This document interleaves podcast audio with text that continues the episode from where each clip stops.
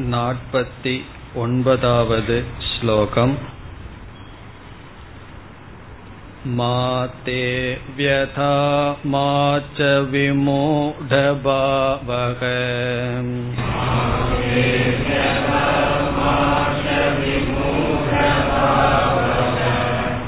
दृष्ट्वा रूपं घोरमीदृङ् ममेदम्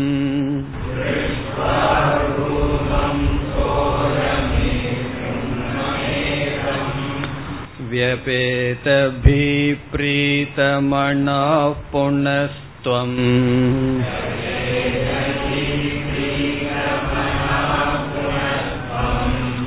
तदेव मे रूपमिदं प्रपश्य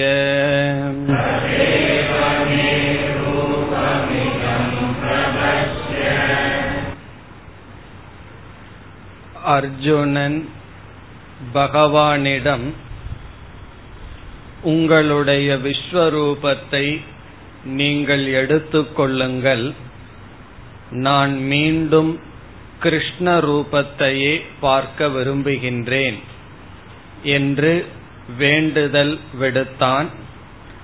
அதைத் தொடர்ந்து பகவான் இப்பொழுது பேசிக்கொண்டு வருகின்றார். இப்படிப்பட்ட ரூபம் உன்னால் மட்டும் பார்க்கப்பட்டது. இப்படிப்பட்ட விஸ்வரூபத்தை வேத யஜ்ய அத்தியனங்களினால் பார்க்க முடியாது. தானங்களினாலும் தவத்தினாலும் பார்க்க முடியாது என்று. இப்படிப்பட்ட விஸ்வரூபத்தை பக்தியினால் மட்டும் பார்க்க முடியும் என்பதற்காக இவ்விதம் பகவான் கூறினார். பிறகு நாற்பத்தி ஒன்பதாவது ஸ்லோகத்தில் பகவான் அர்ஜுனனை பார்த்து ஆறுதல் சொல்கின்றார் மாதே வியதா. தே என்றால் உனக்கு மா வியதா என்றால் பயம் வேண்டாம் நீ பயப்பட வேண்டாம். மா ச விமூடபாவக. உனக்கு குழப்பமும் மோகமும் இனி வேண்டாம். காரணம் நான் உனக்கு என்னுடைய பழைய ரூபத்தை காட்டப் போகின்றேன். உனக்கு இனி பயமும் வேண்டாம் குழப்பமும் வேண்டாம். காரணம் என்ன? அர்ஜுனனால் இறைவனே அனைத்துமாக இருக்கின்றார் என்ற பேருண்மையை அறிவினால் கிரகிக்க முடியவில்லை. நாம் பல சமயங்களில் நான் உண்மையைத்தானே பேசுகின்றேன். அந்த உண்மையை கேட்டு ஏன் மற்றவர்கள் கோபப்படுகிறார்கள் என்ற எண்ணம் நமக்கு வரலாம். ஒருவனுக்கு உண்மையை கிரகிக்கின்ற சக்தி இல்லை என்றால் அந்த உண்மை நல்லதை கொடுப்பதற்கு பதிலாக அது கஷ்டத்தை தான் கொடுக்கும். அதேபோல் இங்கு விஸ்வரூபத்தை அவனால் ஜீரணிக்க முடியவில்லை. ஆகவே அவனுக்கு குழப்பமும் பயமும் தோன்றியது. அது இனி உனக்கு வேண்டாம்.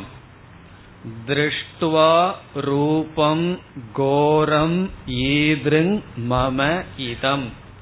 திருஷ்டுவா பார்த்து கோரம் ரூபம் என்னுடைய கோரமான விகாரமான அழிக்கின்ற கோரம் ரூபம் ஈதிருங் என்றால் இந்த இப்படிப்பட்ட கோரமான இதம். இந்த என்னுடைய ரூபத்தை பார்த்து உனக்கு பயமும் வேண்டாம் மோகமும் வேண்டாம்.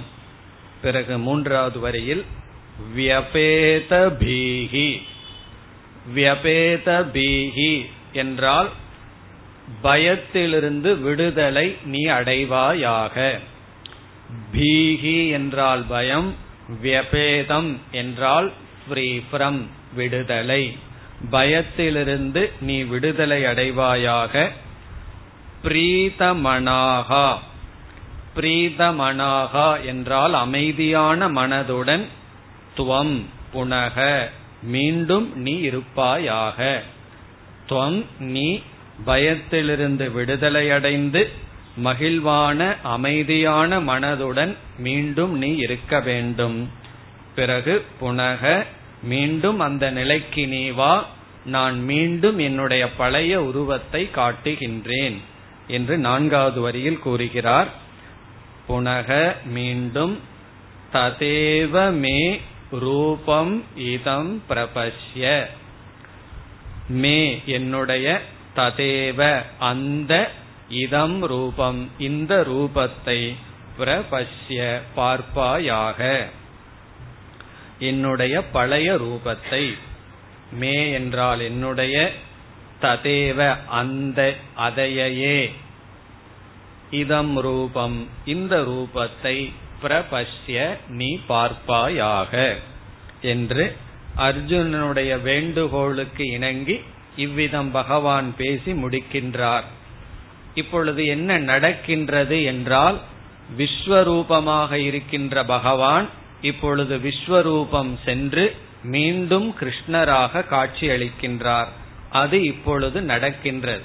இவ்விதம் பகவான் கூறியவுடன் பகவான் விஸ்வரூபத்தை மறைத்துக்கொண்டு பிறகு கிருஷ்ண ரூபத்திற்கு வருகின்றார்.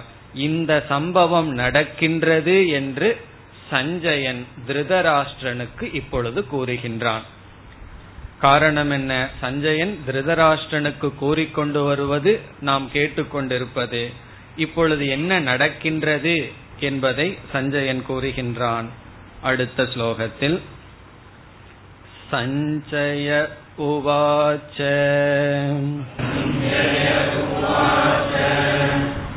इत्यर्जुनं वासुदेवस्ततोक्त्वा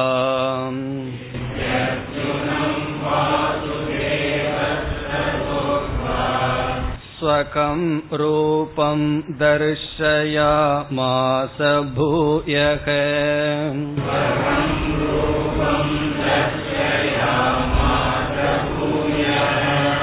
आश्वासयामास च भीतमेनम्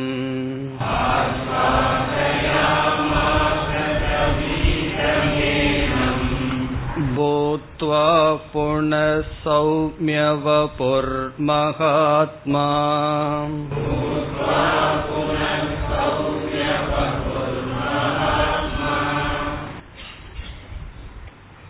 இப்பொழுது என்ன நடந்தது என்று சஞ்சயன் கூறுகின்றான். ஈதி அர்ஜுனம் வாசுதேவக ததா உக்துவா. இதி என்றால் இவ்விதம். இவ்விதம் என்பது கடந்த மூன்று ஸ்லோகங்களில் பகவான் கூறியதை குறிக்கின்றது. இவ்விதம் அர்ஜுனம் அர்ஜுனனை நோக்கி அர்ஜுனனிடம் வாசுதேவக பகவான் வாசுதேவன் ததா உக்துவா. இவ்விதம் கூறி. இவ்விதம் கூறி என்ன செய்தார்? ஸ்வகம் ரூபம். ஸ்வகம் என்றால் தன்னுடைய ரூபம்.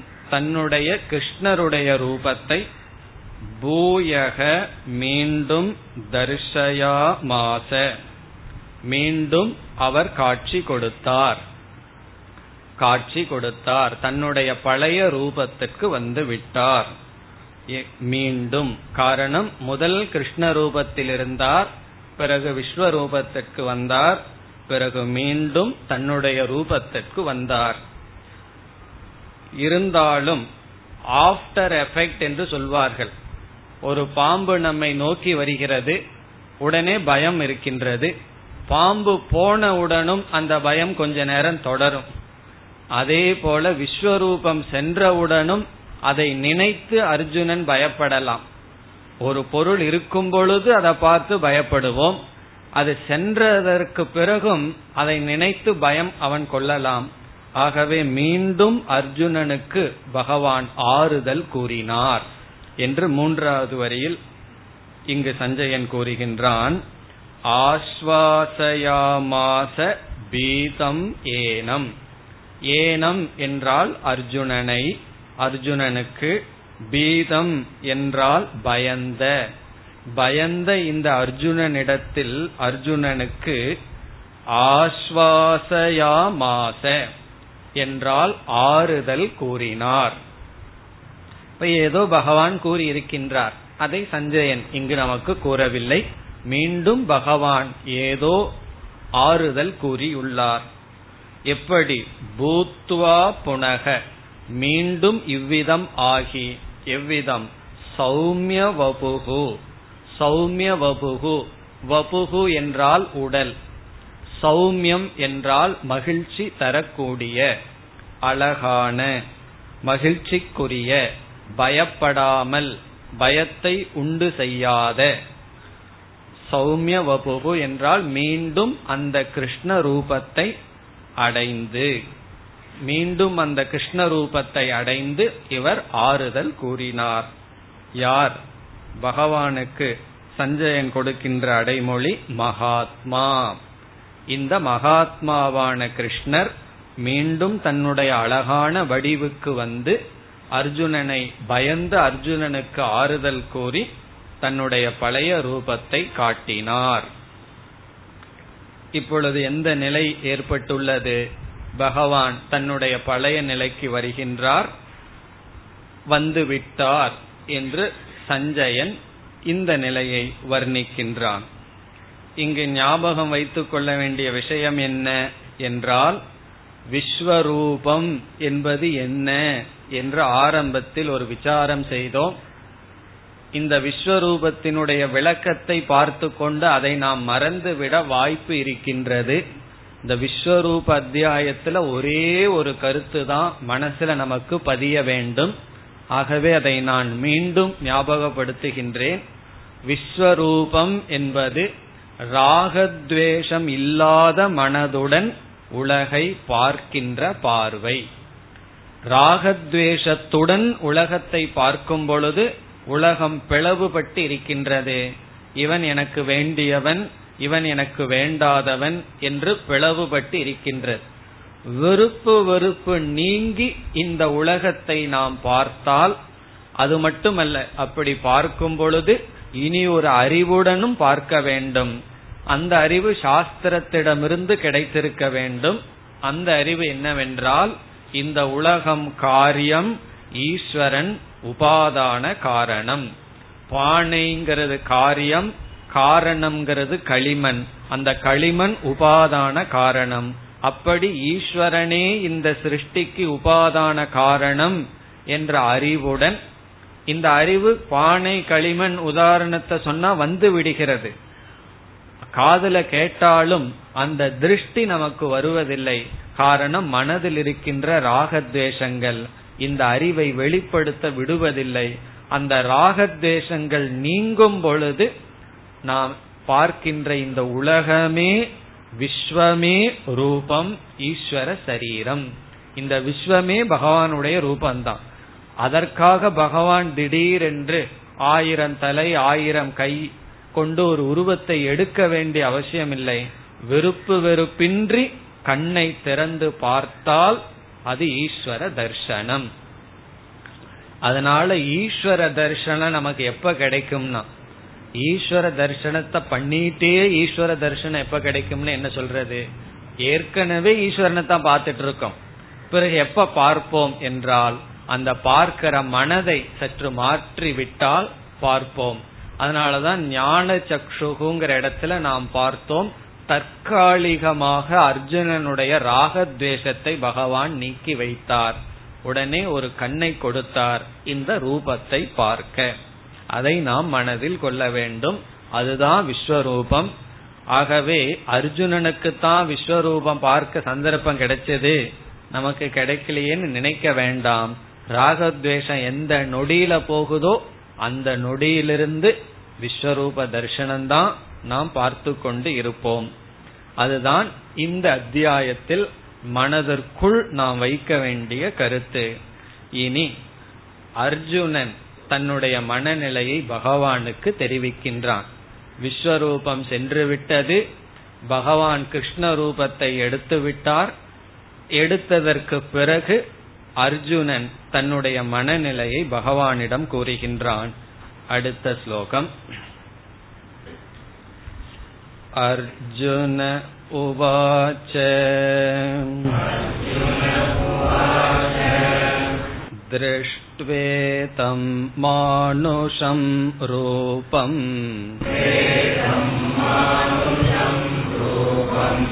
तव सौम्यं जनार्दन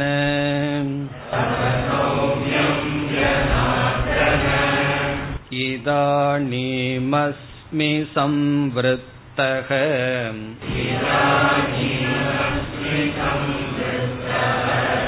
सचेता प्रकृतिं गतः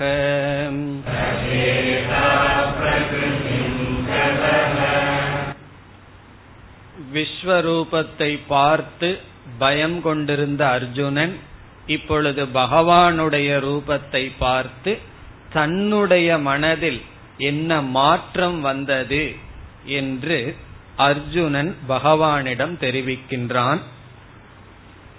திருஷ்டுவா இதம்.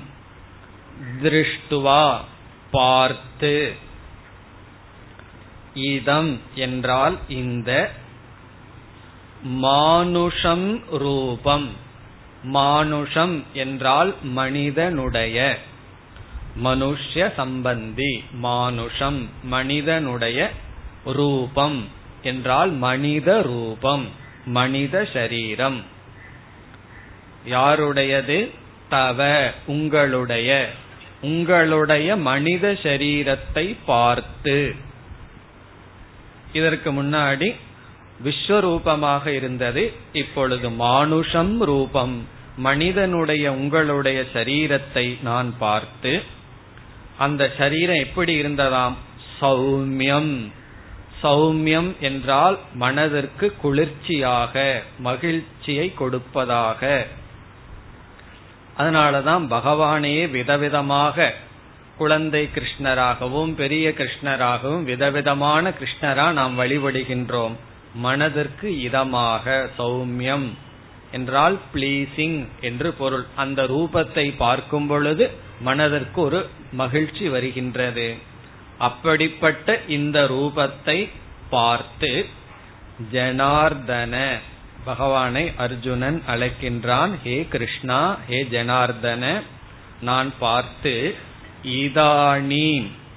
இரண்டாவது வரியில் இப்பொழுது இதானீம் என்றால் இப்பொழுது அஸ்மி. இப்பொழுது நான் இருக்கின்றேன். எப்படி இருக்கின்றேன்? சச்சேதாகா. சச்சேதாகா என்றால் தெளிவான மனதுடன். தெளிவான மனதை சம்விருத்தக என்றால் ஆகி ஜாதக என்று பொருள். தெளிவான மனம் தோன்றியவனாக நான் இருக்கின்றேன். சச்சேதாகனா இப்பதான் எனக்கு அறிவு வந்திருக்கு. என்னுடைய மனம் என்னிடம் வந்துள்ளது. சம்வத்தகன ஜாதக. சச்சேதாகா சம்வத்தக தெளிவான மனதை மனதுடன் கூடியவனாக நான் இருக்கின்றேன். பிறகு பிரகிருதிம் கதக அஸ்மி. பிரகிருதிம் கதகனா என்னுடைய பழைய நிலைக்கு நான் வந்து விட்டேன். என்னுடைய பழைய நிலை இப்பொழுது என்ன நிலை இருக்கின்றது? பயம் முதலிய நிலைகள் எல்லாம் இருக்கின்றது. அதெல்லாம் போய் என்னுடைய சுவாவத்திற்கு என்னுடைய யதார்த்த நிலைக்கு நான் வந்து விட்டேன் அமைதியான மனதிற்கு நான் வந்து விட்டேன் சாதாரண நிலைக்கு நான் வந்து விட்டேன் சாதாரண மனநிலையில யாரு இருக்காங்களோ அவங்களுக்கு தான் வேதாந்தம் அவங்களிடத்துலதான் நம்ம தத்துவத்தை பேச முடியும். அசாதாரண மனநிலையில யாரு இருந்தாலும் அவர்களிடம் எந்த உபதேசமும் செல்லாது பேசவும் கூடாது. யாரோ ஒருத்தர் இறந்து விட்டார்கள். அவங்க மனது ரொம்ப துக்கப்பட்டிருக்கு. உடனே நம்ம ரெண்டாவது அத்தியாயத்தை எடுத்துட்டு போயிட்டு ஆரம்பிச்சிடக்கூடாது வேதாந்தத்தை. அதாவது உடல் சாவதில்லை. உடல் தான் சாகுது ஆத்மா சாவதில்லை. இப்படிப்பட்ட தத்துவத்தை எல்லாம் பேசக்கூடாது. அவர்களுக்கு எச்சா துக்கம் வந்துடும் இரிட்டேஷனும் சேர்ந்து வந்துடும் ஆகவே என்னைக்குமே நம்ம எல்லாம் நினைச்சிட்டு இருக்கோம் அசாதாரண மனநிலையில் இருக்கும்போது வேதாந்தம்னு. சாதாரண மனநிலையில் இருக்கும் பொழுதுதான் வேதாந்த கருத்து உள்ள போகும். அதத்தான் அர்ஜுனன் சொல்கின்றான் நான் என்னுடைய சாதாரண நிலைக்கு வந்து விட்டேன். ஆகவே இனி மேற்கொண்டு நீங்கள் எனக்கு என்ன உபதேசிக்கணுமோ அதை உபதேசிக்கலாம். சாதாரண நிலையில இல்லைன்னா பகவான் எப்படி ஆறுதல் சொன்னாரோ அதைத்தான் நம்ம சொல்லிட்டு வரணும். இந்த வேதாந்தத்தை சொல்லும் போது அடிக்கடி இந்த பாயிண்ட் சொல்ல வேண்டியது இருக்கு. அதற்கு முன்னாடியாவது நமக்கு பேசுறதுக்கு டாபிக் இல்லாம கொஞ்சம் பேசாம இருப்போம். இப்ப இந்த ஆத்மா அனாத்மான்னு நாலு வார்த்தையை வேற கேட்டுட்டோம். அதை நாலு வேறு காதல போடணும்னு பேச ஆரம்பிச்சிருவோம். அது கிடையாது. நான் இப்பொழுது சாதாரண நிலைக்கு வந்து விட்டேன் என்று அர்ஜுனன் கூறுகின்றான். இனி கடைசி நான்கு ஸ்லோகங்களில் பகவான் மீண்டும் பேசுகின்றார். श्रीभगवानुवाच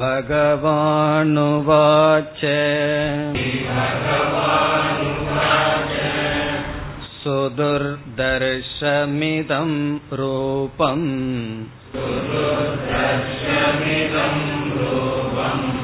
दृष्टवानसि यन्मम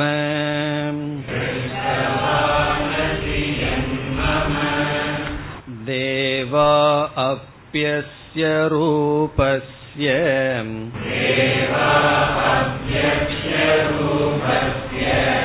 नित्यं दर्शनकाङ्क्षिणः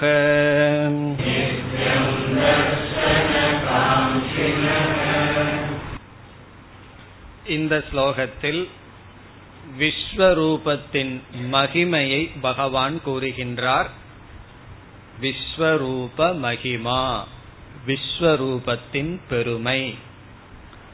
தன்னுடைய பெருமை அல்லது விஸ்வரூபத்தின் பெருமையை பகவான் கூறுகின்றார்.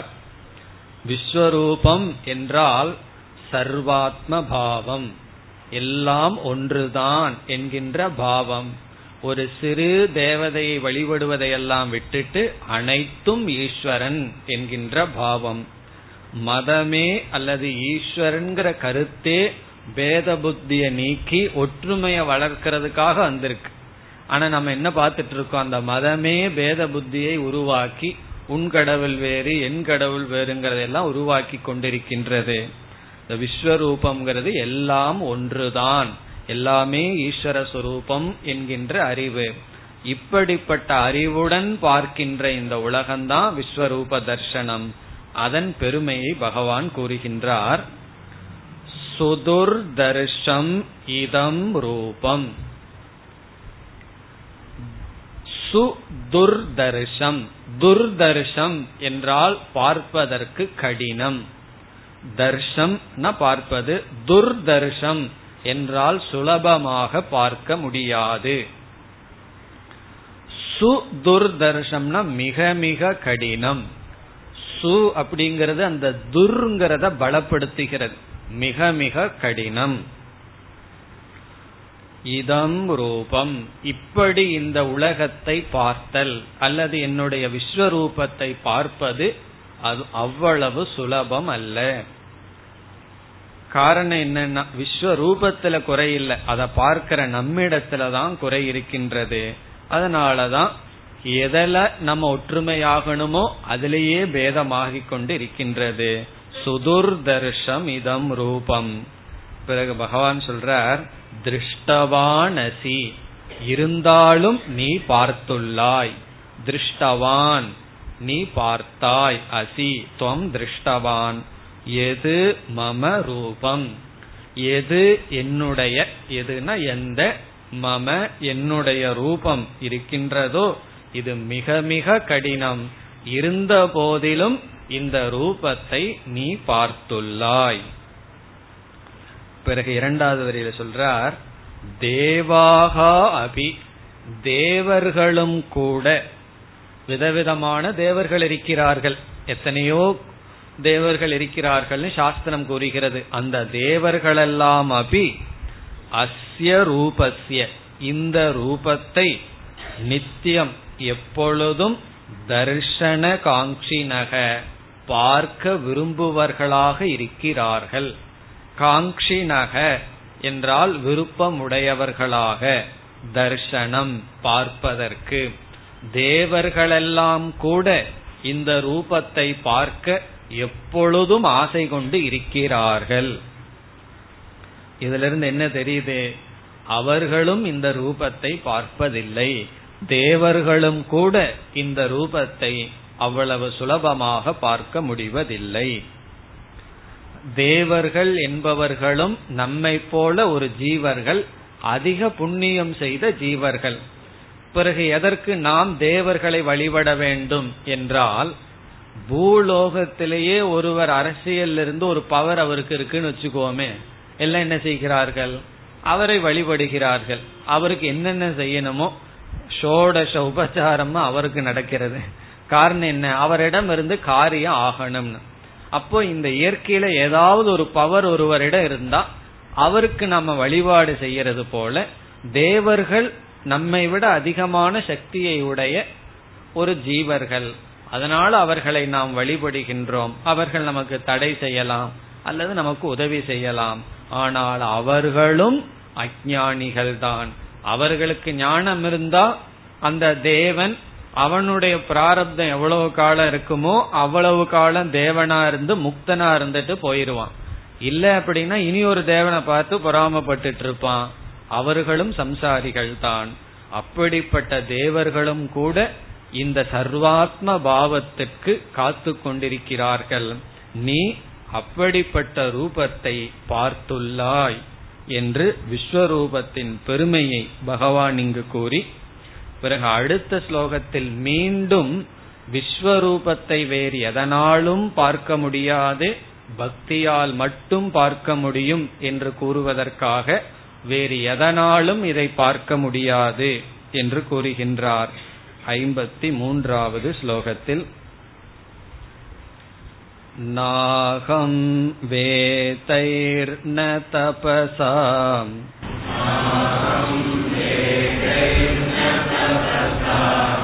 न दानेन न चेज्यया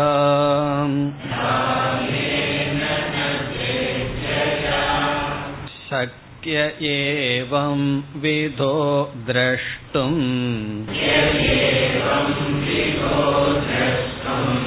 दृष्टवानसि मां यथा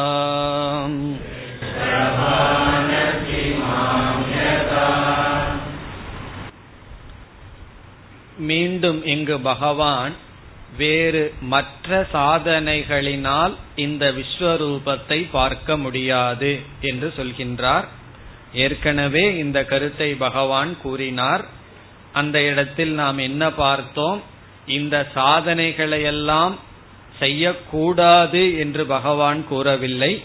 எப்பொழுது ஒரு சாதனைக்கு முக்கியத்துவம் கொடுக்க வேண்டுமோ அப்பொழுது அந்த இடத்தில் மற்ற சாதனைகளை நாம் ஒப்பிட்டு அதனால் முடியாது என்று அதை சற்று கீழாக பேசுவது அது உலக மரபு சாஸ்திரத்திலும் அது ஒரு வழக்கமாக இருக்கின்றது.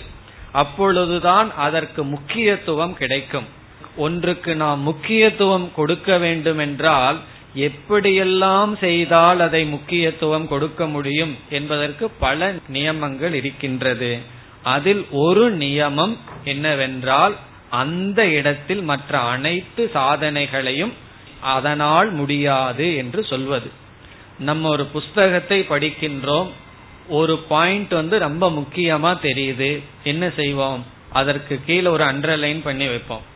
அதே போல இங்க பகவான் எப்படி அண்டர்லைன் பண்றது? பக்திங்கிறத அண்டர்லைன் பண்ண விரும்புறார்.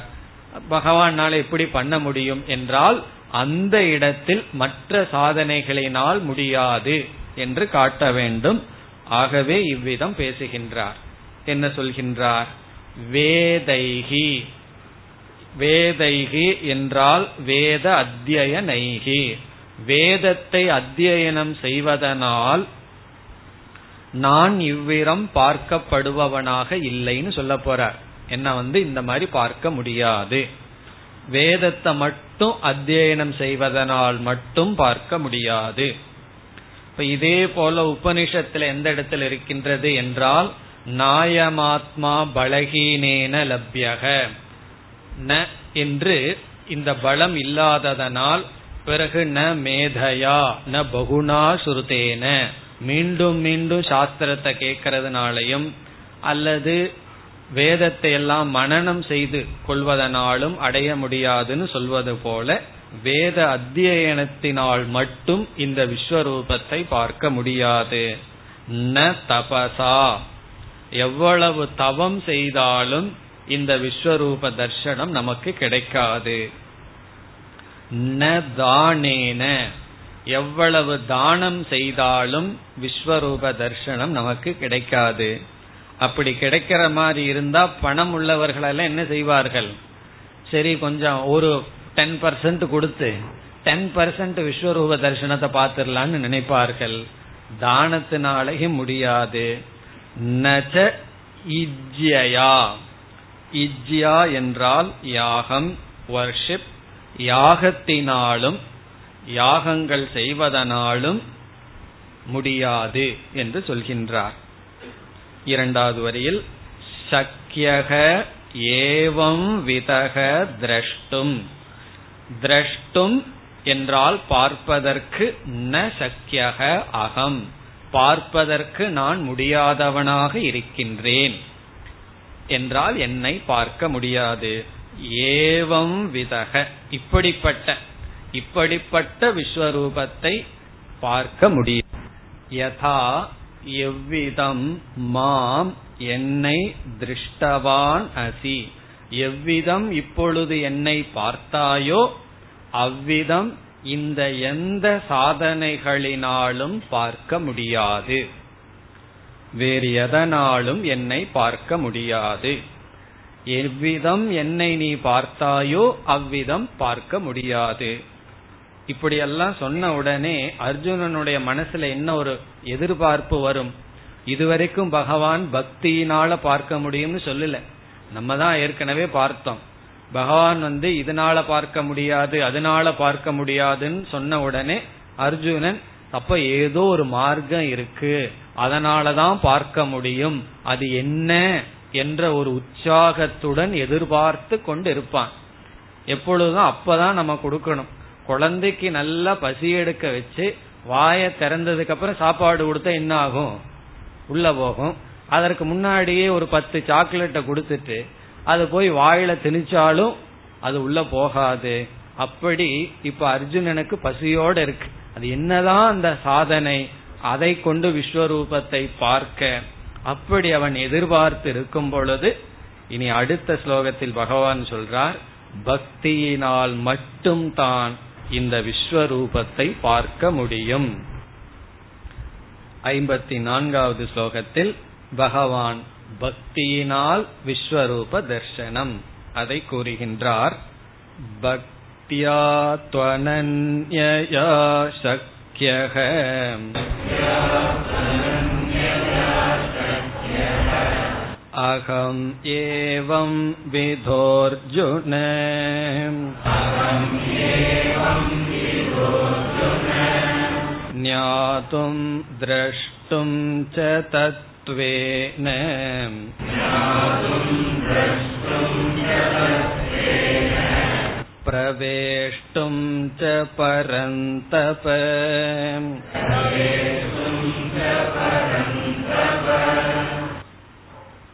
எந்த சாதனையினால் பகவானுடைய விஸ்வரூபத்தை பார்க்க முடியும்? பக்தியா. முதல் சொல் பக்தியா சக்கியக பக்தியினால் முடியும். சக்கியக என்றால் பாசிபிள் முடியும். பக்தியினால் முடியும். அகம் ஏவம் விதக. இப்படிப்பட்ட என்னை ஏவம் விதகன இப்படிப்பட்ட நான் அறியப்படுவதற்கு அறியப்பட முடியும். பக்தியினால் ஹே அர்ஜுன ஹே அர்ஜுனா அகம் அகம் சக்கியக ஏவம் விதக. இப்படிப்பட்ட நான் பக்தியினால் தான் பார்க்கப்பட முடியும். பிறகு இந்த பக்திக்கு பகவான் ஒரு அடைமொழி கொடுக்கின்றார். எப்படிப்பட்ட பக்தி? எப்படிப்பட்ட பக்தியினால் பார்க்க முடியும்? காரணம் எல்லோரிடமும் கொஞ்சமாவது பக்தி இருக்கு. பக்தி இல்லாதவர்கள் யாருமே கிடையாது. சகுனி இடத்திலையும் கூட பக்தி இருந்திருக்கு. அது பகவான் சொல்றார் சகுனி வந்து என் மீது வச்சிருக்கிற பாவம் வந்து சத்ரு பாவம். பக்தின்னு என்ன? பகவான மனசுல நினைக்கிறது. எல் யாரெல்லாம் பகவான மனசுல நினைக்கிறார்களோ அவர்களெல்லாம் பக்தர்கள். ஒருவர் சொல்றார் பகவான் இல்லை. கடவுளை நம்பாதேன்னு ஒருவர் சொல்றார். அவரும் பக்தர் தான் காரணம் கடவுளை நினைச்சிருக்காருல்ல.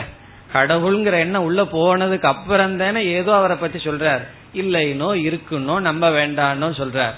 இப்ப கடவுள்ங்கிற எண்ணம் யாரு மனசுக்குள்ள போயிருக்கோ அவர்களை எல்லாம் பகவான் பக்தர்னு சொல்லிடுறார். நீ என்ன நினைச்சுத்தானே இல்லைன்னு சொல்ற அப்படி எல்லாருமே பக்தர்கள் தான் அப்ப எப்படிப்பட்ட பக்தினால விஸ்வரூபத்தை பார்க்க முடியும்? அனன்யா பக்தியா. இந்த வார்த்தை தான் ரொம்ப அழகான முக்கியமான வார்த்தை. அனன்யா பக்தியா தூ. இந்த தூண் ஒரு வார்த்தை இருக்கு. அதனுடைய அர்த்தம் இதனால் மட்டும். இப்படிப்பட்ட பக்தியினால் மட்டும்தான் என்னை பார்க்க முடியும். அனன்யா பக்தியா. அதனாலதான் சில பேர் அனன்யா என்றும் பேர் வைத்துக் கொள்வார்கள்.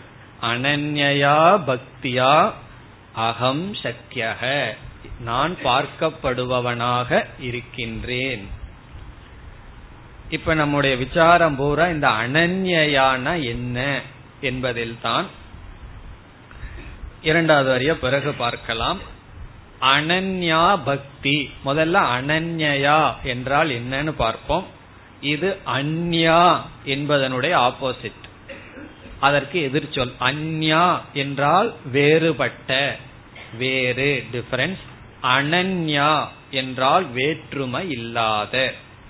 அனன்யா என்றால் வேற்றுமை இல்லாத பேதம் இல்லாத பக்தியினால் மட்டும்தான் பார்க்க முடியும். இதனுடைய பொருள் என்ன? இதுக்கு பல பொருள்கள் இருக்கின்றது. நாம் ஒரு சில பொருளை பார்க்கலாம். முதலில் பகவானிடம் பக்தி செலுத்துகின்றோம். நம்முடைய பக்திகள் எல்லாம் அனன்யா பக்தியாக இல்லை அந்யா பக்தியாக இருக்கின்றது. அந்நயா பக்தியா இருக்கு. அதனுடைய பொருள் என்ன என்றால் பக்தியில் பலவித வேற்றுமை இருக்கின்றது. அதில் முக்கிய வேற்றுமை என்னவென்றால் பக்தன் ஒருவன் பிறகு பகவான் இரண்டாவது பிறகு லட்சியம் அல்லது சாத்தியம். இந்த மூன்று பேதம் அந்நியத்துவம் இருக்கின்றது. நான் பக்தன் இரண்டாவது பகவான் மூன்றாவது லட்சியம். ஏதோ இப்ப யாராவது கோயிலுக்கு சென்றால் என்ன கேட்பார்கள் தெரியுமா? என்ன வேண்டுதல்? எதற்காக கோயிலுக்கு போறேன்? இல்ல எனக்கு ஒரு வேண்டுதல்ல சந்தோஷமா இருக்கேன் பகவானுக்கு தேங்க்ஸ் சொல்லிட்டு வர்ற போயிருக்கேன்னு யாராவது நினைப்பார்களா? கோயில்னு சொன்னா வழிபாடுன்னு சொன்னா உடனே வேண்டுது என்னென்ன லட்சியம் என்ன? இப்ப லட்சியம் ஒண்ணு அந்த லட்சியத்தை அடைகிற பக்தன் இடையில பகவான் இருக்கார். இந்த டிவிஷன்ல மூணு டிவிஷன் இருக்கு. பக்தன் பகவான் பகவானிடம் அடையக்கூடிய லட்சியம். இதுல நாம எதை அதிகமா நேசிப்போம்? நாம வந்து எதை எதனிடத்துல நமக்கு அன்பு ரொம்ப இருக்கு? பகவான் இடத்துலயா? எது வரைக்கும் தான் பகவான் எதை கொடுக்கிறாரோ அது வரைக்கும் தான் எக்ஸாமினேஷன் முடிஞ்ச உடனே கோயிலுக்கு போய் பாருங்க. ஃப்ரீயா இருப்பார் பகவான். எக்ஸாமுக்கு முன்னாடி ரொம்ப பிஸியா இருப்பார். அர்ச்சகர் முதற்கொண்டு பிஸியா இருப்பார். ஏன்னா ஒவ்வொரு அர்ச்சனை ஒவ்வொரு சப்ஜெக்டுக்கு ஒவ்வொரு அர்ச்சனை இருக்கு. அதுக்கப்புறம் பகவான் ஃப்ரீ யாரும் வரமாட்டோம் பகவானுக்கு கொஞ்சம் டைம் வேணுமல்ல. ரெஸ்ட் கொடுக்கணும். இப்போ லட்சியம்ங்கிறது நமக்கு ரொம்ப பிரியம். ஏதோ ஒரு லட்சியம். அந்தந்த டைம்ல ஒவ்வொரு லட்சியம். அந்த லட்சியத்துக்கு பகவான் ஒரு மீன்ஸ் பகவான் ஒரு சாதனை. அதனாலதான் சில பேர் பகவானையே மாத்திக்குவார்கள். இந்த கோயிலுக்கு போய் பார்த்தா சரியில்லை. நீ அந்த கோயிலுக்கு போ. பகவான் அனுகிரகம் கொடுப்பார். திருப்பதி போயிட்டு வந்துரு. உனக்கு காரியம் சிந்திக்கும். யாருக்குன்னா? அது பாலக்காட்டில் இருக்கிறவங்களும் சொல்லுவார்கள். இங்க இருக்கிற ஆளுகளுக்கு நீ குருவாயூர் போயிட்டு வா சரியாயிரும்னா. அடிக்கடி மாறிக்கிறது. காரணம் என்னன்னா நான் அந்த பகவான்கிட்ட போயிட்டு இருந்தேன் எனக்கு ஒண்ணுமே நடக்கல. இந்த பகவான் கிட்ட போன சரியாயிடுது. அப்ப நம்மளுடைய விருப்பம் எல்லாம் எங்கினா லட்சியத்துலதான் இருக்கு. பகவான் வந்து இடையில சாதனையா இருக்கார். பகவானுக்கு ஆள் வேணும்னு வச்சுக்கோமே. சரி நான் அவனுக்கு சக்சஸ் பண்ணி கொடுத்துருவார் இவன் வேண்டான்னா சரி நீ வேற யார்கிட்டயாவது போய்க்கன்னு விட்டுருவார் அப்ப இடையில வந்து பகவான் ஒரு சாதனையா இருக்கார்.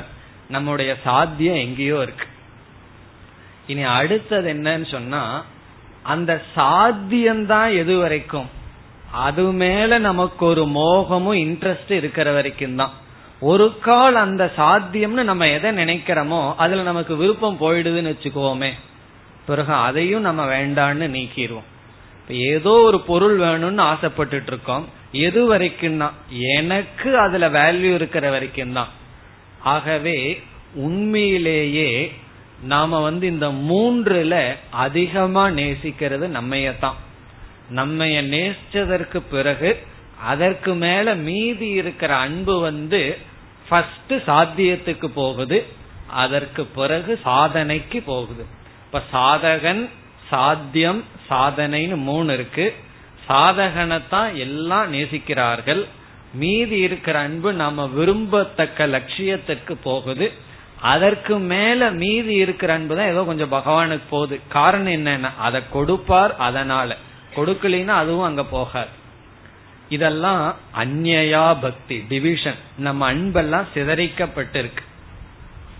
அடுத்த என்ன என்றால் இந்த மூன்று பேதத்துல சாத்தியமும் சாதனையும் பகவான் ஆகிவிட்டால் என்ன ஆகும்னா அன்பு ரெண்டா தான் பிரியும். ஒன்னு நான் பிறகு என்னுடைய சாத்தியமே பகவான் தான். நான் பகவான் கிட்ட யார வேண்டேன் நீ உன்னை எனக்கு கொடு.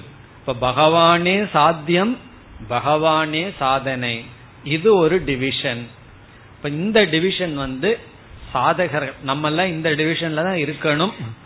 காரணம் என்ன? நமக்கு லட்சியம் வந்து பகவான் தான். அதற்கு மீன்ஸும் எண்டும் பகவான் தான். ஆனா இங்கேயும் பேதம் இருக்கு. காரணம் என்னன்னா எனக்கு அப்புறம்தான் யாரையுமே நான் நேசிக்க முடியும். உபனிஷத்தெல்லாம் இந்த பெரிய ரகசியத்தை சொல்லியிருக்கு. ஆத்மனஸ்து காமாய சர்வம் பிரியம் பவதி. தனக்காகத்தான் எல்லாம் என்று சொல்லப்பட்டிருக்கிறது. ஒரு கால் அந்த பகவானு என்னிடத்திலிருந்து வேறில்லைன்னு தெரிஞ்சிட்டேன்னு வச்சுக்குவோமே என்ன ஆகும்னா அப்பதான் அந்த பக்தி அந்த லவ் அனன்யா அங்க ஒரு டிவிஷனும் கிடையாது. நான் என்ன எவ்வளவு தூரம் நேசிக்கிறேனோ அதே அளவு பகவானை நேசிக்கிறேன். அந்த பகவான் தான் விஸ்வம்னு தெரிஞ்சுட்டா விஸ்வத்தையும் நான் நேசிக்கிறேன். என்ன எவ்வளவு தூரம் நான் விரும்புறனோ அதே அளவு இந்த உலகத்தில் இருக்கிற அனைத்து ஜீவராசிகளை நான் எப்ப விரும்ப முடியும்னா இதெல்லாம் பகவான் அந்த பகவான் எனக்கு வேறில்லை. ஆகவே இங்கு அனன்யா என்றால் ஈஸ்வரக மத் ந அந்யக. ஈஸ்வரன் எனக்கு வேறில்லை என்ற அறிவுடன் பகவானிடம் செலுத்துகின்ற பக்தி. இப்ப ஈஸ்வரக ந மதன்யக. மத் என்றால் எனக்கு. ந அந்யக ஈஸ்வரன் எனக்கு வேறாக இல்லை. இந்த அறிவோட நாம பகவான் மீது அன்பை வச்சோம்னா அந்த அன்பு பிளவுபடாத அன்பா இருக்கும். இல்லைன்னா அன்பெல்லாம் என்ன ஆயிரும்? நாம எதையோ ஒண்ணு நமக்கு நல்லதுன்னு நினைச்சிட்டு இருப்போம். அது மேல அன்பு இருந்துட்டு இருக்கும். பிறகு அதுக்கு இது ஒரு சாதனைன்னு அங்க கொஞ்சம் அன்பு இருந்துட்டு இருக்கும். அந்த மாதிரி பிளவுபடாத நம்முடைய முழு அன்பு ஈஸ்வரனிடம் எப்ப போக முடியும்னா ஒரே ஒரு கண்டிஷன் அந்த ஈஸ்வரன் எனக்கு வேறாக இல்லை. அதுதான் அனன்யா பக்தியா. இந்த அனன்யா பக்திங்கிறது பக்தியினுடைய டாப் மோஸ்ட் பக்தியினுடைய ஹையஸ்ட் பீக் அந்த பக்தியினாலதான் அடைய முடியும்னு சொல்றார். இப்படிப்பட்ட பக்தி அடையிறதுக்கு என்ன செய்யணும்? நான் ரொம்ப கீழே இருக்கிறனே ரொம்ப மேல எப்படி போகணும். அதுக்காக தான் பன்னெண்டாவது அத்தியாயமே இருக்கு. லோயஸ்ட் ஸ்டேஜ் ஆஃப் பக்தியிலிருந்து ஹையஸ்ட் ஸ்டேஜ் ஆஃப் பக்தி வரைக்கும் பகவான் படிப்படியா சொல்ல போறார். இங்க பகவான் கூறுவது ஹையஸ்ட் ஃபார்ம் ஆஃப் பக்தி அனன்யா பக்தியா அகம் சக்கியக பிறகு நான் எப்படி சக்கியக அதை இரண்டாவது வரையில் விளக்குகின்றார். ஞாதும்.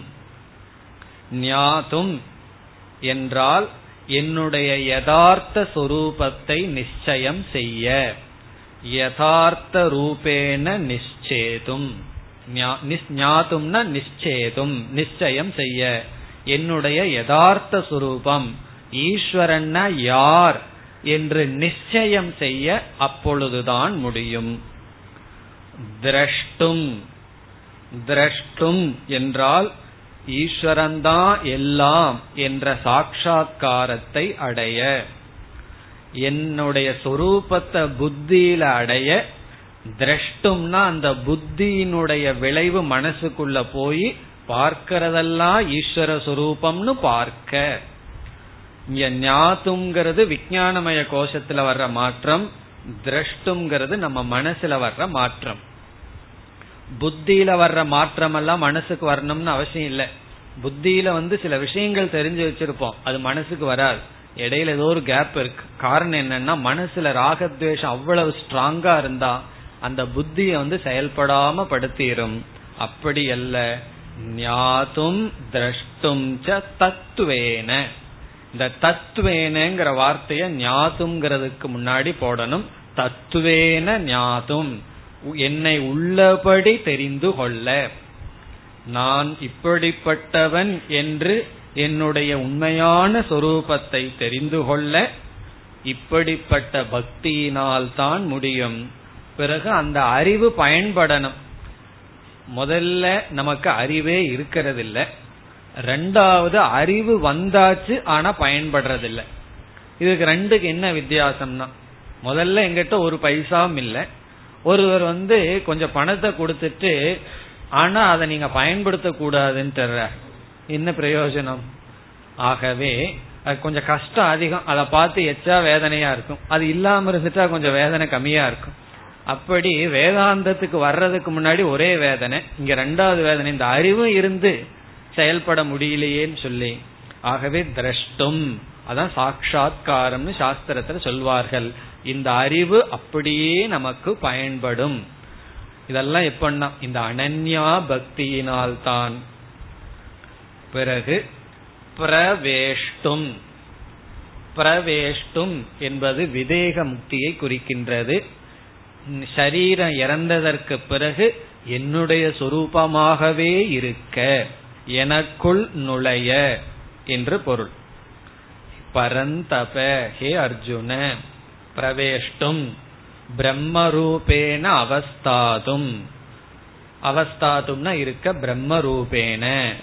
ஜீவரூபேன ந ஜீவரூபத்தில் இல்லாம பிரம்மரூபமாகவே மீண்டும் இருக்க இந்த ஒரே ஒரு பக்தி தான் சாதனை. இப்ப இந்த இடத்துல பகவான் என்ன செய்து விட்டார்? மோக்ஷத்துக்கு நாம எதை வந்து ஞான நிஷ்டை தான் காரணம் எல்லாம் சொல்லிட்டு இருப்போமோ அந்த இடத்த பக்திங்கிற வார்த்தையில பயன்படுத்தி இருக்கின்றார். ஜீவ ஈஸ்வர ஞானத்தினால ஐக்கிய ஞானத்தினால மோக்ஷம்னு சொல்லுவோம். அந்த நிலையை இங்க பகவான் சொல்லி ஆனா அதற்கு வெறும் பக்தின்னு சொல்லிவிட்டா போதாதுன்னு சொல்லி அனன்யா இடத்துல ஐக்கியத்தை சொல்லிட்டார்.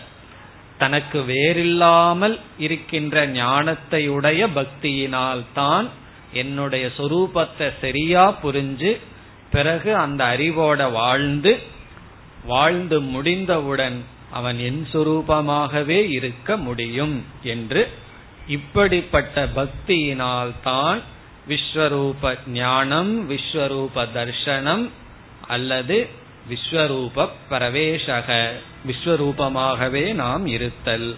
இது முடியும் என்று சொன்னார். இனி கடைசி ஸ்லோகத்தில் பகவான் முடிவுரை செய்கின்றார். படிப்படியாக சில சாதனைகளை கூறி. மத்கர்ம கிருத் மத் பரமக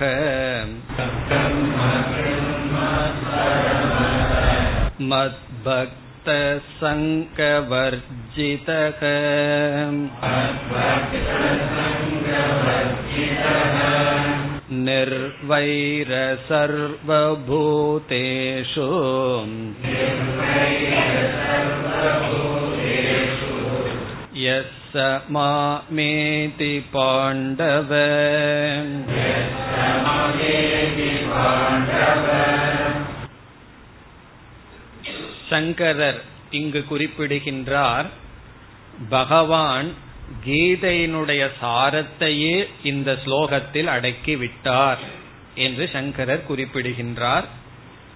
இங்கு பகவான் என்ன செய்கின்றார் ஆரம்ப காலத்தில் ஒருவன் எப்படி இருந்து எப்படி ஆரம்பித்து பிறகு எப்படிப்பட்டவனாக இருந்து என்னை அடைகின்றான் என்று சொல்கின்றார். ஐந்து சாதனைகள் ஐந்து குவாலிட்டி பகவான் இங்கு சொல்றார் இந்த ஸ்லோகத்தில்.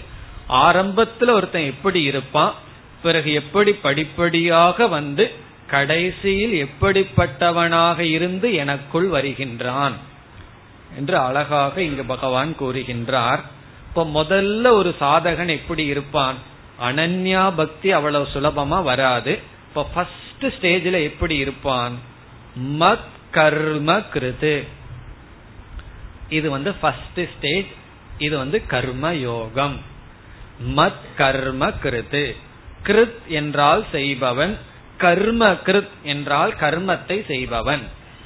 யாருக்காக? மத் எனக்காக. என் பொருட்டு கர்மத்தை செய்பவன். ஈஸ்வரார்ப்பணமாக கடமைகளை செய்து கொண்டிருப்பவன். இது வந்து கர்மயோகத்தினுடைய சாரம். இப்ப முதல்ல ஒருத்தன் எப்படி இருப்பான்னா ஈஸ்வரனை நினைச்சிட்டு கர்மம் பண்ணணும் ஈஸ்வர அர்ப்பணமா நம்முடைய கடமையை செய்ய வேண்டும். இது பகவானுக்காக செய்யற எனக்கு என்ன கடமை வந்து வாய்த்துள்ளதோ அது பகவான் கொடுத்த திட்டம். பகவான் இப்படி என்ன டிசைன் பண்ணியிருக்கார். அதை செய்யறதே பூஜை. அது சமையல் பண்றதா இருந்தாலும் சரி வீட்டை சுத்தம் பண்றதா இருந்தாலும் சரி தெருவை சுத்தம் பண்றதா இருந்தாலும் சரி இந்த டியூட்டி எனக்கு என்னுடைய சாய்ஸ் இல்லாம வந்திருக்கு. நான் தேர்ந்தெடுக்கல இப்படி ஒரு சூழ்நிலையில இந்த செயலை செய்யணும்னு. அதை ஈஸ்வரனுக்காக செய்கின்றேன்னு ஈஸ்வர அர்ப்பணமா செய்யறதா ஃபர்ஸ்ட் ஸ்டேஜ் இப்ப ஈஸ்வரனுக்காக கர்மத்தை செய்தல் முதல் நிலை. அடுத்த ஸ்டேஜ் என்ன? மத் பரமக மத் பரமக என்றால் என்னையே லட்சியமாக கொள்ளுதல். நான் தான் அவனுக்கு மேலாக இருக்கின்றேன். மத் பரமக அகம் கதிகி நான் தான் கதியாக கொள்ளுதல். இது முமுட்சுத்துவத்தை குறிக்கின்றது. பகவான் தான் லட்சியம். இப்ப எத்தனையோ லட்சியம் எல்லாம் போயாச்சு. லட்சியம் பகவான் தான் அடைய வேண்டியது பகவான் தான் ஆபீஸ்ல நம்ம வந்து வேலை செய்யறோம். வேற ஒரு கம்பெனிக்காக ஒர்க் பண்ணிட்டு இருக்கோம் நம்ம வந்து கர்ம கிருத்து. அவர்களுக்காக அந்த கம்பெனி லாபம் அடையணும்னு ஒர்க் பண்றோம். ஆனா அந்த கம்பெனியினுடைய முதலாளியோ கம்பெனியோ நம்ம பரமமா வச்சுக்கல. அவர்கள் நம்முடைய லட்சியம் அல்ல. நான் உழைப்ப கொடுக்கற நீ பொருளை கொடுக்கற அவ்வளவுதான் ரிலேஷன்ஷிப் அதே போல பகவான் கிட்டயும் அதே புத்தி போயிரும். நான் இவ்வளவு கற்பூரம் ஏத்துறேன் இவ்வளவு தேங்காய் உடைக்கிற அதுக்கு தகுந்த பலனை கொடுத்துரு. என்ன? இதே புத்தி. நம்ம ஆபீஸ்ல இருக்கிற புத்தி பகவான் கிட்ட போயிரும். அப்படி இருக்க கூடாது பகவான் பரமமா இருக்கணும். யாருக்காக கர்மம் பண்றமோ அவரே லட்சியமாகுதல். அதுதான் மத் பரமக. என்ன ஒரு விளக்காசிரியர் இந்த உதாரணத்தை சொல்ற சாதாரண மக்கள் ஒருவனுக்காக ராஜாவுக்காக அல்லது எஜமானனுக்காக ஒருத்தன் வேலை செய்வான். ஆனா அவனையே லட்சியமா வச்சிருக்க மாட்டான்.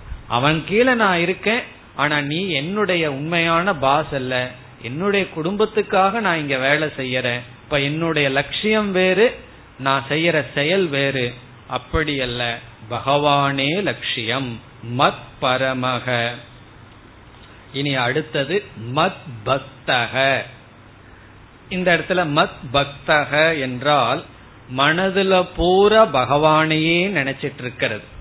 மம அனுசந்தான பரக அனுசந்தான பரம்னா பகவானையே மனசுல நினைத்து கொண்டு இருத்தல். இது அதற்கு அடுத்த ஸ்டேஜ்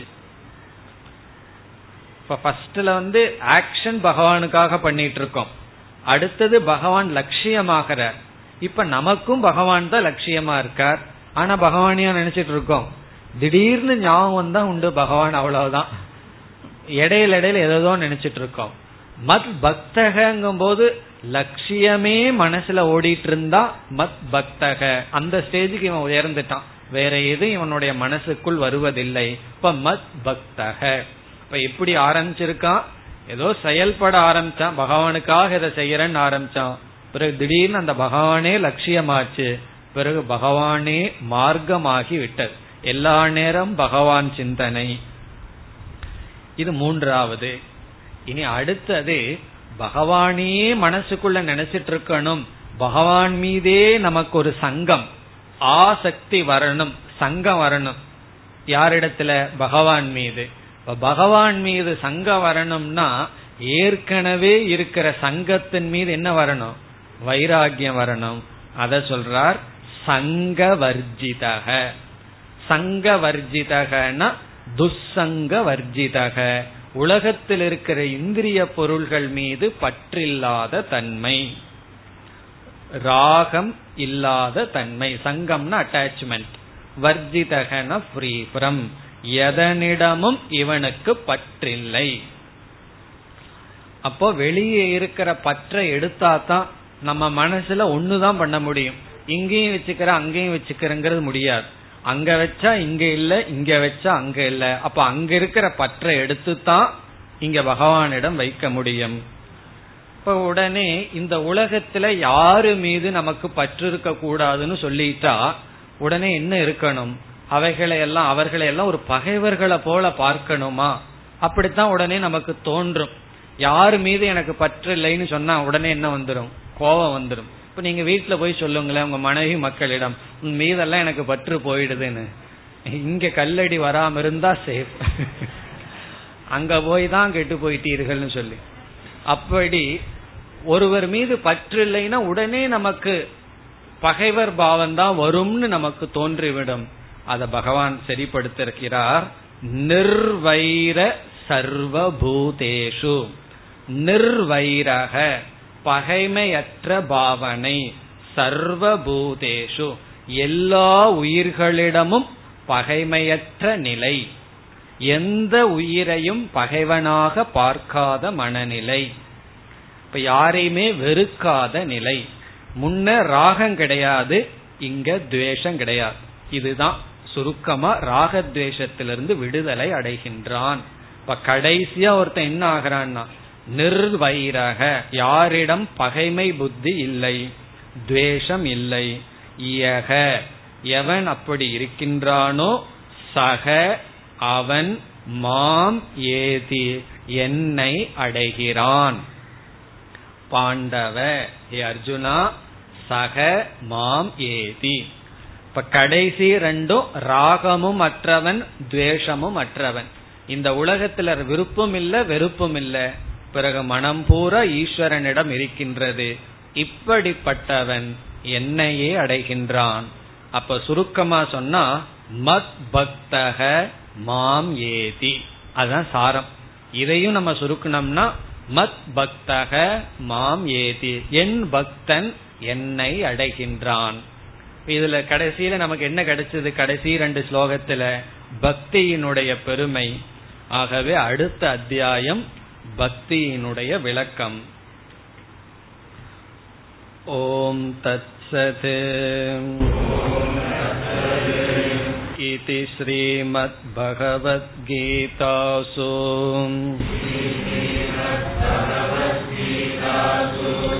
उपनिषत्सु ब्रह्मविद्यायाम् योगशास्त्रे श्रीकृष्णार्जुनसंवादे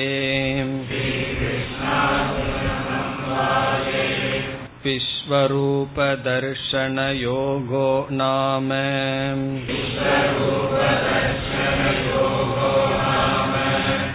एकादशोऽध्यायः